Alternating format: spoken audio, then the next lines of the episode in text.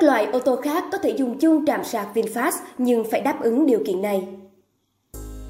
Tại hội thảo trực tuyến Hạ tầng cho xe điện Việt Nam, bà Phan Thị Thùy Dương, Giám đốc Trung tâm Phát triển trạm pin VinFast đã lý giải những thông tin chi tiết hơn về trạm sạc VinFast. Tại buổi hội thảo, có một câu hỏi được đặt ra là tại sao VinFast không cho phép phương tiện khác sử dụng trạm sạc của mình? Như tại Singapore thì trạm sạc chỉ có hai đầu sạc điện, một đầu sạc nhanh và một đầu sạc chậm và nó dùng chung cho tất cả xe điện. Bà Phan Thị Thùy Dương, Giám đốc Trung tâm Phát triển trạm pin VinFast đã trả lời rằng Tôi không rõ thông tin này từ đâu. Thực tế, trạm sạc của VinFast hoàn toàn phù hợp với tiêu chuẩn quốc tế, tiêu chuẩn châu Âu. Về lý thuyết có thể sạc cho các phương tiện tương thích. Giai đoạn đầu, chúng tôi mới thử nghiệm độ an toàn cho xe VinFast nên mới chỉ tạm thời cung cấp cho xe VinFast. Về tương lai, khi các dòng xe khác cùng hòa vào thị trường, tôi hy vọng có nhiều đơn vị đầu tư trạm sạc và có thể dùng chung. Trên thực tế, hiện tại, do chưa có quy chuẩn chung nên mỗi nhà sản xuất xe điện đều có hướng đi riêng. Do đó, hiện nay thì VinFast mới chỉ có thể đảm bảo độ an toàn khi sạc xe VinFast tại các trạm sạc VinFast. Điều đó nói rằng người dùng cần thận trọng khi sử dụng trạm sạc chéo. Tương tự như khi chúng ta tiếp nhận thứ gì đó lạ vào cơ thể thì đều cần phải có sự kiểm nghiệm. Đặc biệt, kể từ vụ thu hồi hàng trăm nghìn xe điện Chevrolet Bolt gây chấn động của General Motors, vấn đề an toàn và cháy nổ xe điện càng thu hút sự chú ý. Hiện tại, vấn đề với cơ sở hạ tầng cho xe điện ở Việt Nam ngoài cơ chế chung thì hầu hết đang ở dạng nghiên cứu, mong muốn và đề xuất.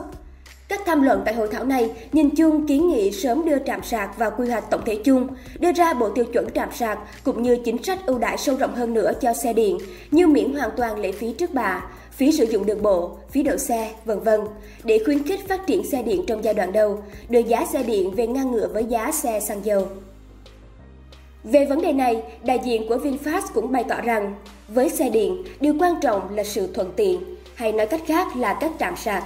Do đó, bà đề nghị cần có quy định về hạ tầng trạm sạc trong các công trình công cộng, chung cư, bãi đỗ xe, cũng như ngay lập tức cần có quy chuẩn, tiêu chuẩn về trạm sạc.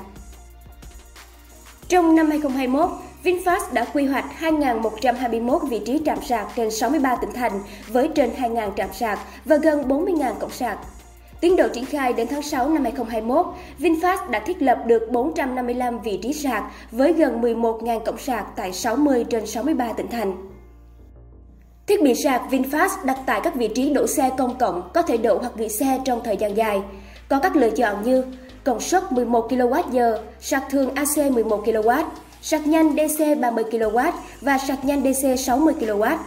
Đặc biệt, VinFast cũng xây dựng các trạm sạc siêu nhanh công suất lên tới 250 kW. Các trạm sạc này cho phép xe đi được 180 km sau 15 phút sạc.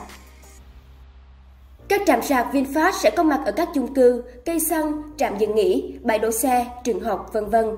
Ngoài các trạm sạc công cộng, VinFast sẽ cung cấp bộ thiết bị chuyển đổi điện để phục vụ sạc tại nhà. Bà Dương cũng phát biểu rằng, mong muốn thì rất nhiều, nhưng tôi mong muốn ngay thời điểm này là giảm thuế phí và có hạ tầng trạm sạc. Nếu chậm trễ, để một hai năm nữa, khi các nước trong khu vực đã hoàn thiện nền tảng pháp lý và hạ tầng trước ta, Việt Nam sẽ mất đi cơ hội hiếm hoi có 102 này. Theo Cafe F.VN, độc đáo TV tổng hợp và đưa tin.